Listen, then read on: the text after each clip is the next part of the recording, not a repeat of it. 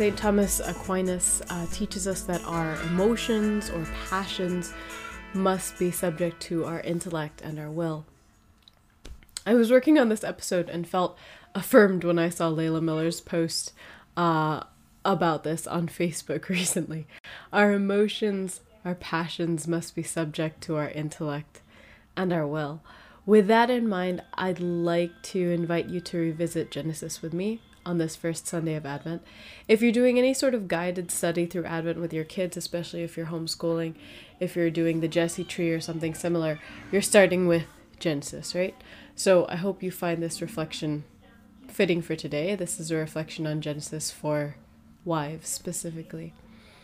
In this season of Advent, we're reflecting on many things. We're reflecting on salvation history. We're maybe reflecting specifically on Mary's role in salvation history as we celebrate the feast of the Immaculate Conception on December 8th, the anticipation, the prevenient grace that was given to the Blessed Mother in anticipation of her vocation as Mother of God. And you know, not just during Advent, but especially during Advent, we talk a lot about imitating Mary, don't we? No, we talk about uniting ourselves to her in that anticipation of Christ and preparing for his coming. But you know, what I'd like to invite you to internalize is that we cannot really begin to imitate Mary unless we understand what she did that was fundamentally different from what Eve did. What choices Mary made that were fundamentally different from the choices that Eve made. Because Mary is the new Eve. She comes to heal the wounds caused by Eve's sins. She comes to make right what Eve did wrong. And I think we forget this. We just think of imitating Mary as something that we sort of add on to our regular life. But what we're actually supposed to do, what we actually need to do in order to properly imitate Mary, is to root out those sinful behaviors by which we follow in the footsteps of Eve in order to imitate Mary, we have to conquer those sinful tendencies to do as Eve did. So, what did Eve do, and what was it that Mary did that was the opposite? Have you have you thought about this before? You strive to be a daughter of Mary, but you are born a daughter of Eve. What did Eve do that Mary needed to put right? How can your life reflect the corrective actions of Mary if you don't even know what it was that she was trying to correct, and therefore what her corrective actions were? Our emotions must be subject to our intellect and our will. We learned this lesson from Genesis. We learned this lesson from the fall. Eve knew intellectually that she was forbidden to eat the fruit of the tree of knowledge of good and evil. We spot this very easily based on her dialogue with the serpent, because she states clearly what she supposedly knows. But what Eve also knows is her place.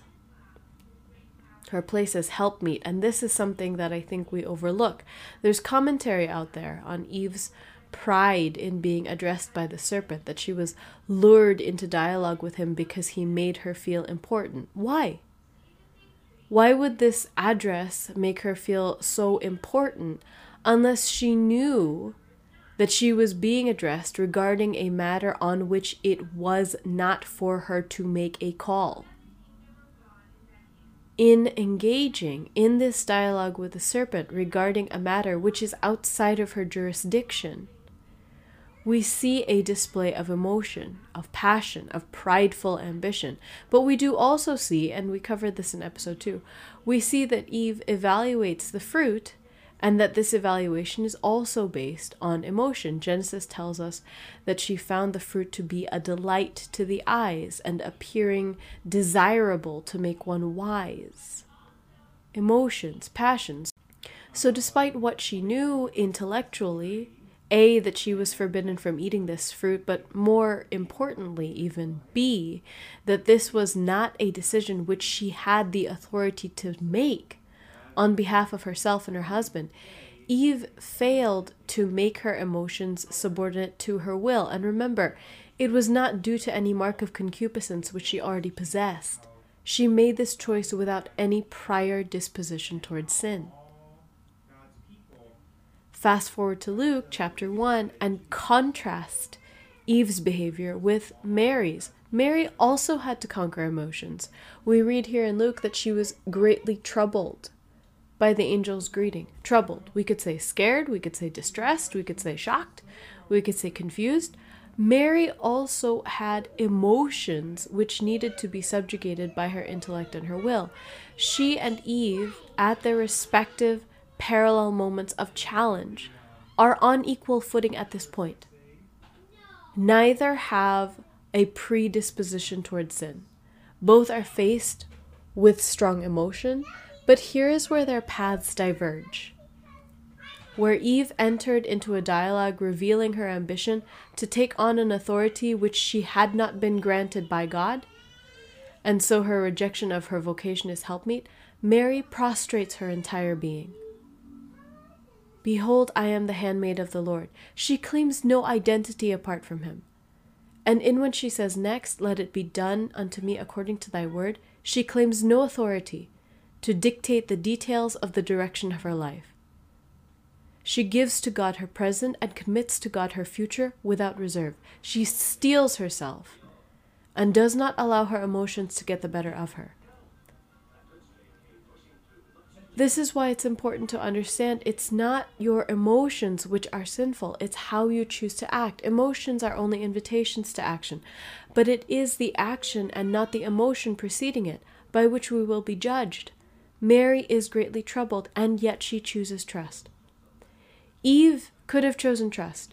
Eve could have chosen to embrace her vocation as helpmeet. She could have chosen to trust in God's plan for her husband's vocation as head of the family. Eve allowed her emotions to get the better of her. Does that sound familiar to you at all? You know, probably the two most common complaints from women are my husband doesn't listen to me, and my husband doesn't care about how I feel. right? If you are one of those women, could I ask if you've ever really paid attention to what Adam did that got him kicked out of the garden? He listened to his wife because he cared too much about how she felt. That's that's Adam's end of it. His failure to make his emotions subject to his intellect and his will. You have to understand this. Adam's intellect is with God. But his heart is where God put it, with his wife.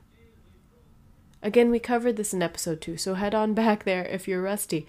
Who inspires the emotions within Adam that he ultimately fails to conquer in his moment of temptation? His wife. Not the serpent, his wife.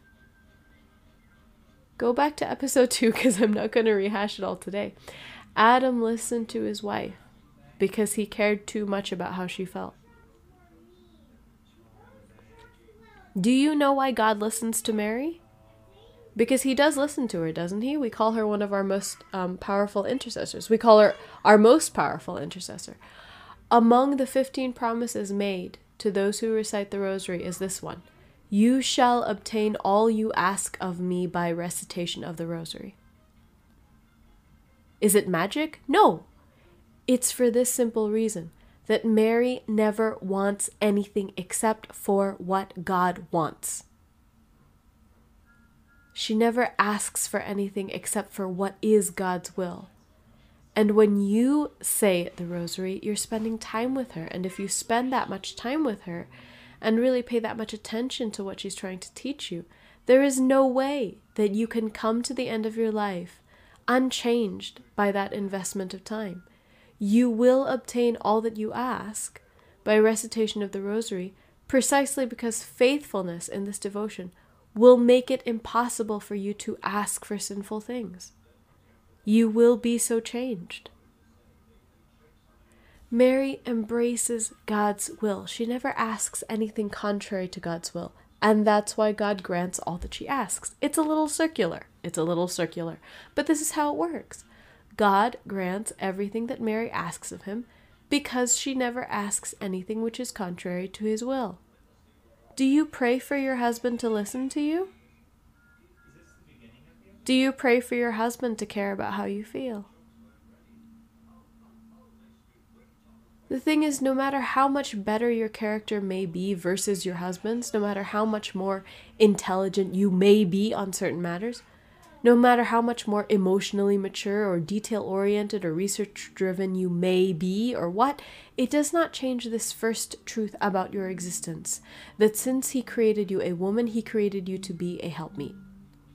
There will never be any qualification which you can possess which will change the fact that you have been placed under someone's authority.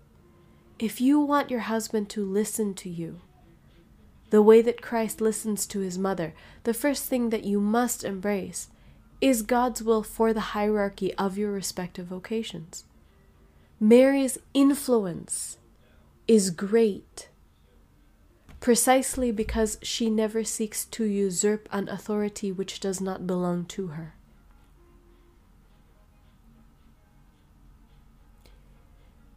Eve's influence was faulty. Eve's influence was erroneous because she tried to claim an authority for herself which she never had.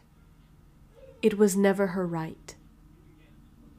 God's authority and Mary's influence work in harmony, and that's how it should be in your marriage. The reason that there's conflict is that you're trying to claim authority which is not yours. It is by embracing God's will for your husband's authority that you gain influence. And when the influence which God has given you over your husband's heart is properly exercised, your God given influence and your husband's God given authority work in harmony for the good of your family and ultimately the good of the entire world. If you wish to be queen, in your domestic church, as Mary is Queen of heaven and earth. If you would imitate Mary, you must conquer your emotions and choose differently from Eve.